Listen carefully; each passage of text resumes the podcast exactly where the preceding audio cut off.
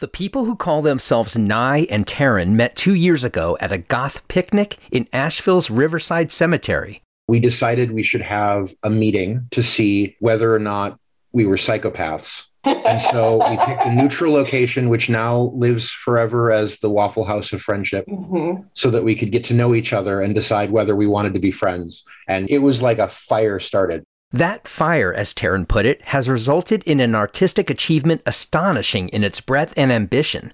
Vacant Arcadia is a musical theater opus airing online in sound only over 10 episodes spanning about five and a half hours. The musical is available online starting March 18th through a company called Holophonic Theater.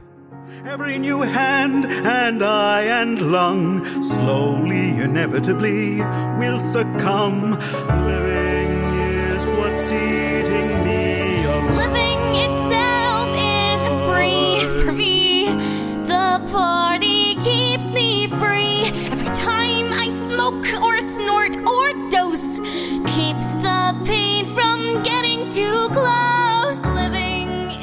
Taryn, who is 41, wrote most of the dialogue. Nye, who is 19 years younger than Taryn, composed the music. Both use they and them pronouns and prefer using names they're known by within the goth community rather than their birth names. The pair cast seven performers from more than 100 who auditioned from around the world, most of them drawn by a TikTok video call for performers that attracted more than 15,000 views. Up to that point, Taryn's writing experience was confined to poetry, short stories, stories and a one act play. Nye earns a living as an audio engineer for a YouTuber and had never formally composed music before. The notion for the show foretold the writing of it, all from middle of the night sessions, sometimes all nighters, during the pandemic.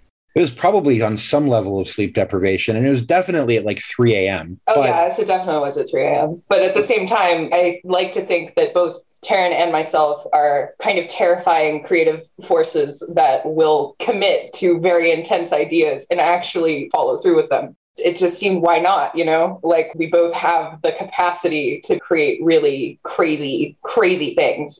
While the show features queer characters and queer culture at its foundation, Taryn and Nye built the show around characters they found interesting and figured out the overarching story only deep into the writing process. The show explores identity, addiction, and personal transformation amid critical illness. Your death has left me far less than human. Every sullen stitch pushes you Images of hospitals and long nights. Your face setting deeper into deep.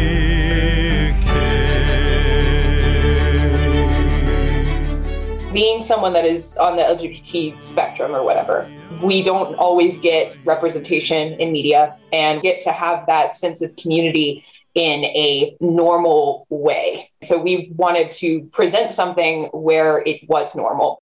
The point of the play is not to have a platform for queerness. The point is to tell a really good story in a queer space. The real story is the friendship Taryn and Nye found in each other, despite nearly two decades difference in age, cemented over sunset to sunrise marathons of smoking, talking, and writing.